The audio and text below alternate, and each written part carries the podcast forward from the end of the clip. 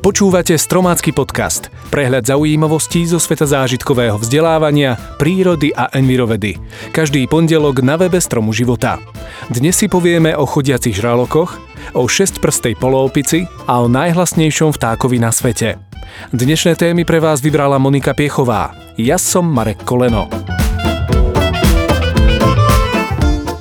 Vedci objavili 4 nové druhy žralokov, ktoré dokážu chodiť po zemi. Na rozdiel od filmových netvorov sú pre ľudí úplne neškodné. Lovia totiž iba malé ryby a bezstavovce a majú v priemere menej ako meter. Žijú v tropických vodách pri Severnej Austrálii a okolo Novej Guinei. Pomocou špeciálne vyvinutých svalnatých plutiev na boku tela dokážu chodiť akoby štvornožky po morských útesoch, a to dokonca aj vtedy, ak nie sú pod vodou. Chodiace žraloky nie sú veľkými plavcami. Väčšinou sa zdržiavajú iba pri útesoch, kde sa narodili. Novoobjavené 4 druhy zvýšili počet všetkých známych druhov chodiacich žralokov na 9. Veľkosťou a tvarom sú si navzájom veľmi podobné, no dajú sa ľahko rozlíšiť podľa farebných vzorov na tele. Nová štúdia tiež naznačuje, že chodiace žraloky sa vyvinuli relatívne nedávno. Od svojich najbližších príbuzných sa oddelili pred približne 9 miliónmi rokov a odtedy ich evolúcia prebiehala samostatne.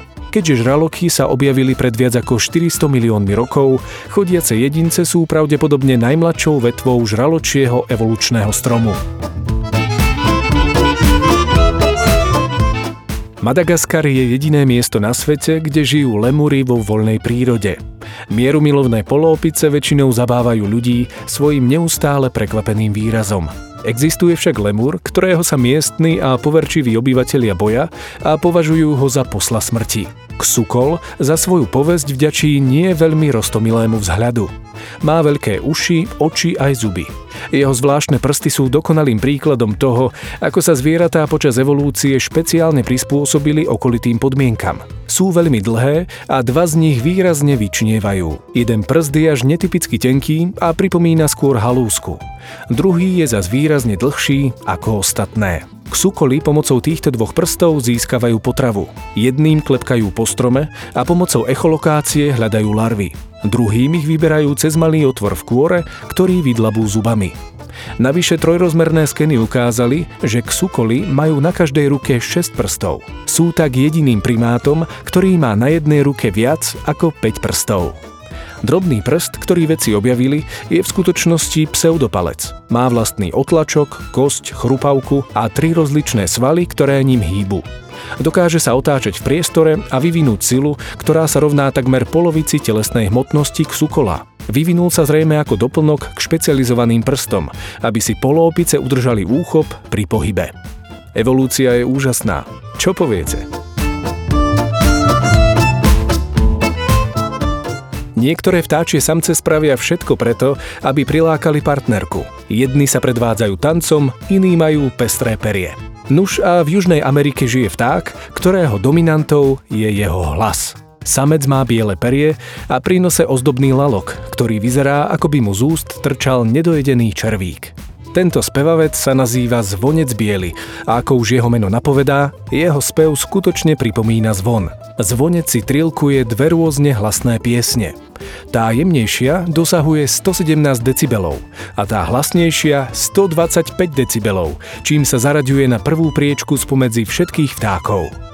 Pre ľudské uši je bezpečná úroveň 85 decibelov a aj to už je hluk, ktorý vydáva napríklad policajná siréna. Podobne silný hluk by ste zažili na rockovom koncerte či pri štarte prúdového lietadla. Prenikavý spev má zrejme vzbudiť záujem u samíc. Počas nahováraní si samička sadne na vzdialenosť zhruba meter od samca a ten spustí svoju hlasnejšiu pesničku. Najprv ako keby opačným smerom, ako sa nachádza potenciálna partnerka. Potom samec priletí k samičke a spustí druhú pieseň priamo na partnerku. Tá ako keby vedela, čo ju čaká, a tak tesne predtým odletí o niekoľko metrov ďalej. A takto sa koncert ďalej opakuje. Mareková výzva. Zero waste alebo život bez odpadu je životný štýl, v rámci ktorého sa ľudia snažia predchádzať vzniku odpadov. Jednoducho povedané, každý z nás by mal pri svojich činnostiach a nákupoch zvažovať, koľko odpadu tým vyprodukuje. Skúste to aj vy. Snažte sa počas jedného týždňa v maximálnej miere znížiť množstvo vami vyprodukovaného komunálneho odpadu. Budeme radi, ak fotky z tejto aktivity budete zdieľať na Facebooku alebo Instagrame s hashtagom Zakliatahora. Tak to bolo z dnešného podcastu všetko. Na budúce si povieme o rozklade Lego kociek, o najrýchlejšom mravcovi a o vplyve cigaretových ohorkov na rastliny. Počujeme sa opäť pondelok na webe Stromu života a v aplikáciách Podbean, iTunes, Spotify a Google Play.